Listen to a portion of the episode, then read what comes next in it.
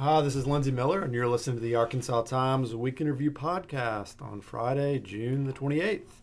On this week's episode, we're going to talk about former Senator Jeremy Hutchinson pleading guilty to federal tax and bribery charges, a North Little Rock police officer being charged with misdemeanor battery for breaking the arms of a suspect while handcuffing him, and other odds and ends, including a new layer of government for oversight of sin agencies, Tom talk, Tom Cotton talking crazy, and maybe a little Democratic national debates.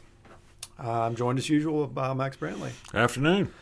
So, big news of the week by far former Senator Jim, Jeremy Hutchinson reversed course and pleaded guilty to tax and bribery counts in federal court in Little Rock on Tuesday.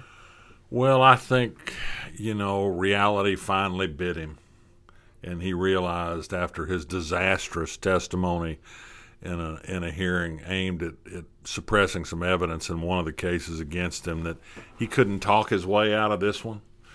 And they added additional pressure with a, they had another case against him where they were prepared to show that he had taken essentially bribes to handle state legislation for a dentist looking for a change in state law.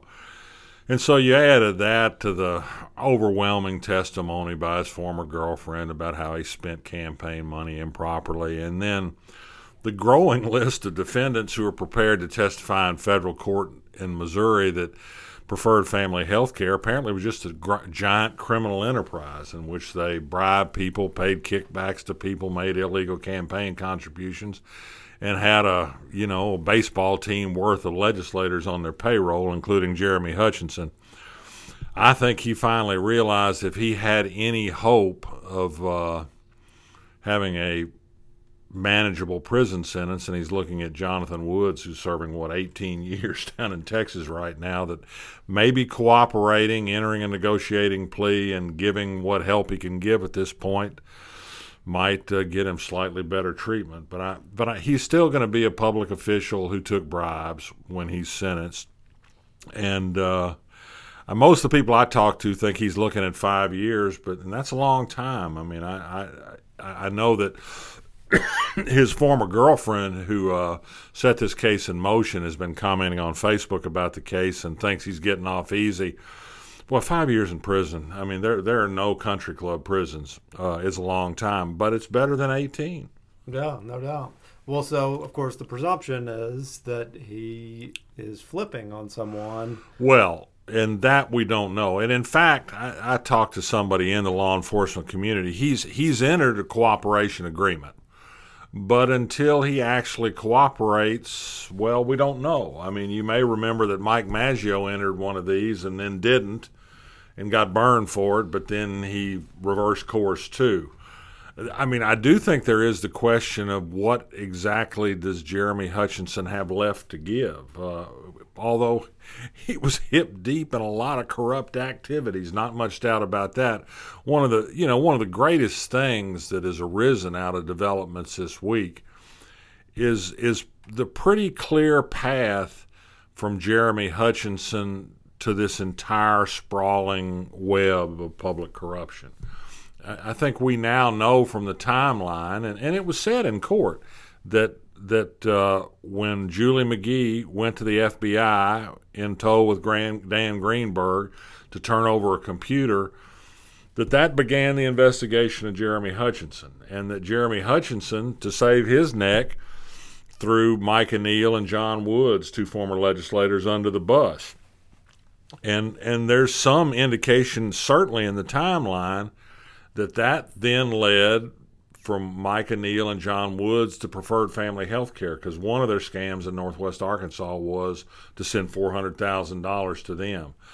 Well, that took them to Springfield, Missouri, which took them to an accountant, a lobbyist, two executives, a couple of lower level executives, lobbyist Rusty Cranford, uh, two or three other legislators. I can't I can't even keep them all straight. There's so many of them.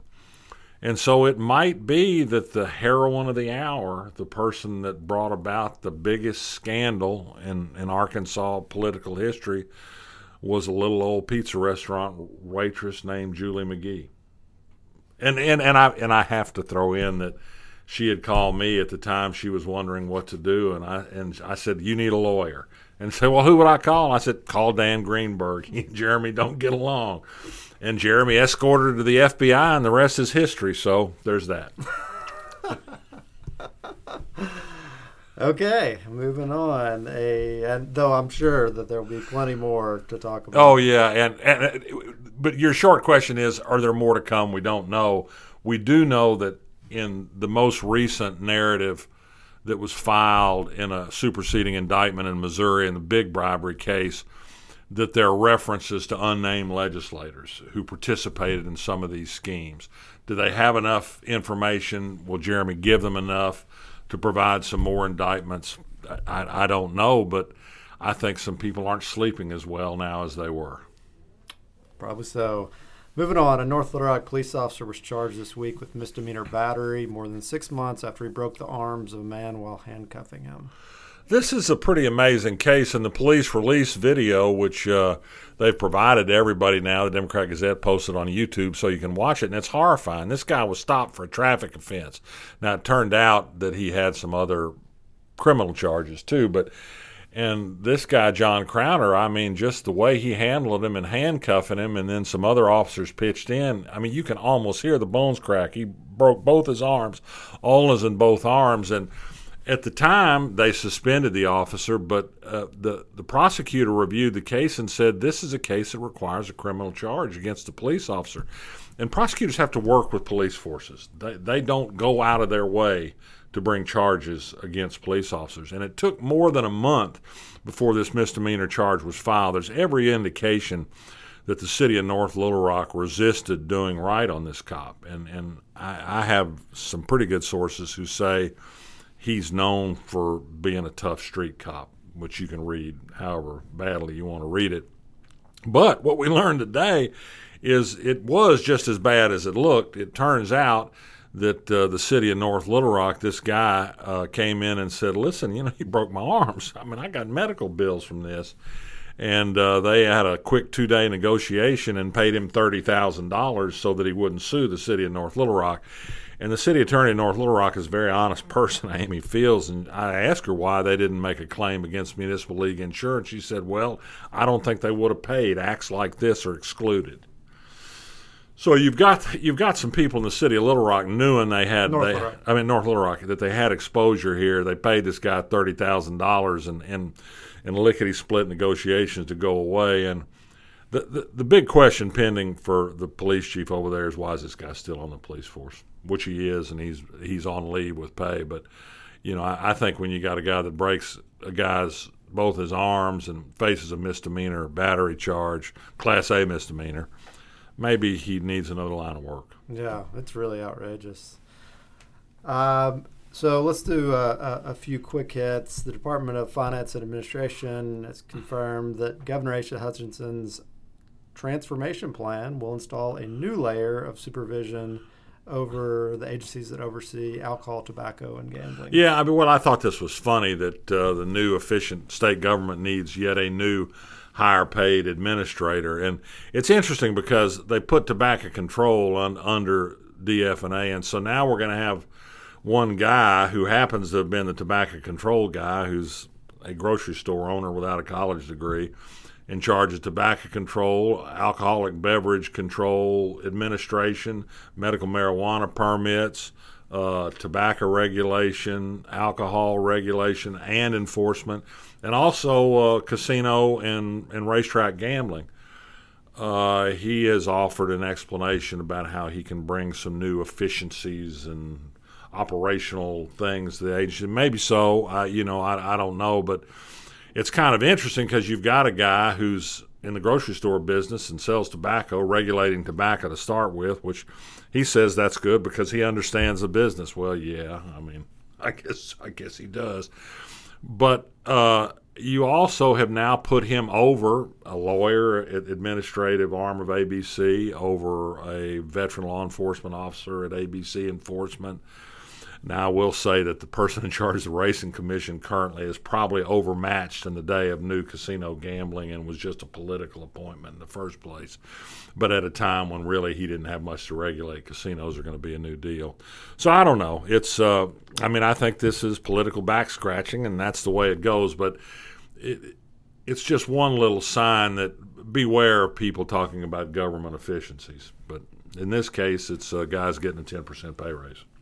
The governor appointed a woman this week to the Arkansas Game and Fish Commission, which has long been the pretty much exclusive province of white guys. It, it, it I mean, 99.99% rich old white guys. There was uh, a woman who filled out a term. One, one woman served two years from Stuttgart to complete a term for some for a seat that came open. Otherwise, in the entire history of game and fish, there's never been a woman, only been one or two black people. I, it, it is interesting, too. The woman, uh, Amanda uh, uh, Marie uh, Doramus. Took me a second there. I got there. Uh, or was it Anne Marie Doramus? Yeah, that sounds more right. I, I think it's I think it's Anne Marie Doramus. Uh, is only 27 years old, and so not only is there a woman, but there's a breath of youth, which is something you don't see there very often. And you know, my my initial reaction was, first of all, her maiden name is Hastings. Her family is the wealthy Hastings family that own almost the entire east side of Little Rock, industrial business, real estate, alcohol, various other stuff, and so. I mean, she's not exactly like somebody walked in off the street. Uh, but lots of other more progressive governors had a chance to put a woman on there and they didn't. And so more power to Asa Hutchinson for that. Uh, she claims I, the news release was kind of funny that said she became a, a, a duck hunter and a bass angler growing up on her family's southeast Arkansas farm. Well, her family may own a southeast Arkansas farm. I'm sure it's a swell one too, but she actually grew up in Sherrill Heights in Little Rock and went to Episcopal Collegiate School. So she she didn't actually ride into town on a watermelon truck in, in any event. But seems like a nice person. And again, to her credit, she issued a prepared statement that hit me right where I live. She said, this agency shouldn't just be about hooks and bullets. It also should be about appreciating wildlife, hiking, getting out in the outdoors. And I, I think the agency has had far too much emphasis on killing and hooking and not enough. Uh, the Texas Wildlife Agency, a Republican state through and through, has done a better job than Arkansas has, I think, in expanding its natural resources agency out into bird watchers and things like that. So, so that's a good thing. And so, you know, it's it, she seems like a perfectly lovely person. Okay. Finally, Tom Cotton showed uh, for the umpteenth time. Can we say dick on podcast? sure. I was going to say just how awful he is, but that's actually more fitting. He tweeted uh, during the debate last night Joe Biden and Kamala Harris are helpfully reminding Americans that the Democrats were the party of slavery, secession, and segregation. By contrast, the Republican Party was founded on and has always stood for the neutral equality of all men and women. And of course, this is just such a disconnect. There's an element of truth in what this jackass says, but the situation is reversed.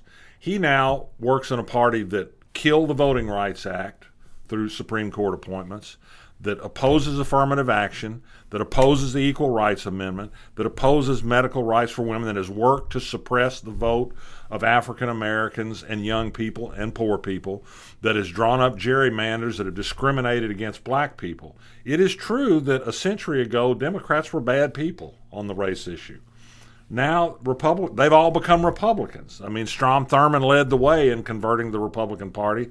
The Southern strategy was devised by Nixon to produce just what it, it has done, which is a a race baiting, misogynistic, utterly biased Republican Party, and that's that's who Trump appeals to. I mean, I mean Tom, he's a dick. That's I, I, there's really isn't any better way to put it. I think. Yeah, well, he's the meanest man in Senate. I mean, it is a, even his colleagues agree that he's more despicable than Ted Cruz, and that's despicable. Yeah, well, lots of good throwing down on him last night, including some here at home. Angie Maxwell, the political science professor from the University of Arkansas, had a great takedown. There were oh no, I mean he just he just got roasted on social media, but he, I mean, it presumes he has any sense of shame, which he clearly does not. Yeah. So you watch the debates, I guess. Oh, here, here, here, and there. I mean, Yeah, I mean the big moment, and and and MSNBC knew it was coming, and it was scripted for Kamala Harris. And I think that the main point a lot of people made is Joe Biden should have known it was coming, and wasn't very well prepared for it. Was on his past remarks about working with segregationists, and she talked about being a young girl being bused across town to go to to go to a school in California. And I mean, the general feeling was she knocked it out of the park. Her poll numbers are jumped up today. Biden didn't seem to get hurt that much. I, think I think there were two things. One is he just sounded a little bit like a doddering old man, which he is. And number two, I think the point wasn't that he hasn't done good things on the race issue. He has, but he seemed to be defending states' rights, and, and, which It's that's nuts. the terrible thing. That's just nuts. It's crazy. And she pointed out that's what the federal government is about: is providing protection for people that cities and states won't protect. Yeah. Well, uh, Pete Buttigieg had a, had a pretty good uh, answer when, when he was criticized. He just said, "I Yeah. hadn't got it done." he said, I, I screwed up. Yeah. yeah. I mean, he hadn't been able to integrate the police force, and it's just he couldn't do it. yeah. Well, maybe maybe a path I mean, you know, they're always. Ex- I mean, we're, we're we're in a sensitive position. We have we have failed, and most of journalism has failed in integrating our workforces. right. And I'm not going to go through the list of reasons why we failed. We've just failed, Yeah. and, and that's what Pete said. And I mean, what else can you say? Sure. Sure. All right. Well, anything else we need to talk about? I don't know. Uh, I think that pretty much covered. it. That's- let's let's that's move enough. on to endorsements.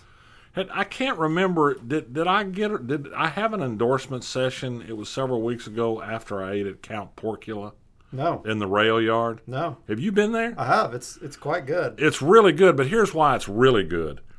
It is the only place in Arkansas that comes close to selling brisket that is like brisket is supposed to be. Yes. Texas style brisket. And say what you will, Texas style brisket is the sine qua non. And they it's melting brisket. It's not tough, it's not dry. It's the way brisket is supposed to be. It is worth a trip there for that, if nothing else. But also great sausage. I haven't had the sausage. Yeah. No, I I, I like it. The the rail yard. And I mean, it's a great. place. The rail yard's a great place. It's a nice setting, cold beer, all the, the side dish, good side dishes, good coleslaw, good potato salad. But I mean, I've been looking for good brisket in Arkansas all my life, and I finally found it. Yeah. Um, I am going to endorse the pleasure of doing a two screen experience when some major cultural events going on. So I got so, so much pleasure last night watching the debate and being on Twitter and reading people's jokes. There's so many good jokes last night. Yeah, no, Twitter's fun. I, But especially when something is going on and it's like, you know, occasionally really engaging, but often really boring, having Twitter to fall back on is uh, is is a great pleasure. The the joke that I like the best was in a thread by uh, a New Yorker writer I've never even heard of, uh, Osita Nwanevu, but he was talking about Mary Marianne Williamson, which you know she was many, well, she was wacky. many of the most the, the best jokes came from her but somebody said it's as if a bottle of dr bronner's peppermint pure castile soap is running for president in describing marianne williamson i thought that was great That's good. That's good. and she had some real gilda, gilda radner vibes she was. going. She was. uh, Surely Saturday Night Live. Are they in season right now? no, I think, it's too I think bad. they're off. Kate, I think Kate McKinnon may have uh, done an impression of her. Or she's. She was. I mean, it was like where where was that from? Yeah, it, it it is pretty amazing that we have a self help uh, guru and a, uh, a former tech executive of, of like n- not a big company at all who are polling as well or better than somebody like Kirsten Gillibrand, who's been Yeah, around or. Steve Bullock, this great governor from Montana who couldn't even make the debate. You know, and, Yeah. and it's there's a lot of good people. I'm a, right at the moment. I'm an Elizabeth Warren guy. Yeah, I think me too. She's I mean, it'll be misogyny on parade if she's the nominee, and I, I'm sure Trump is lusting for it to be her. yeah. Yeah, well, long, long way to Anyway, go. we do have a long way to go. All right. Well, thanks for listening. Subscribe uh, via iTunes or your favorite podcast spot, and we'll be back. So yeah.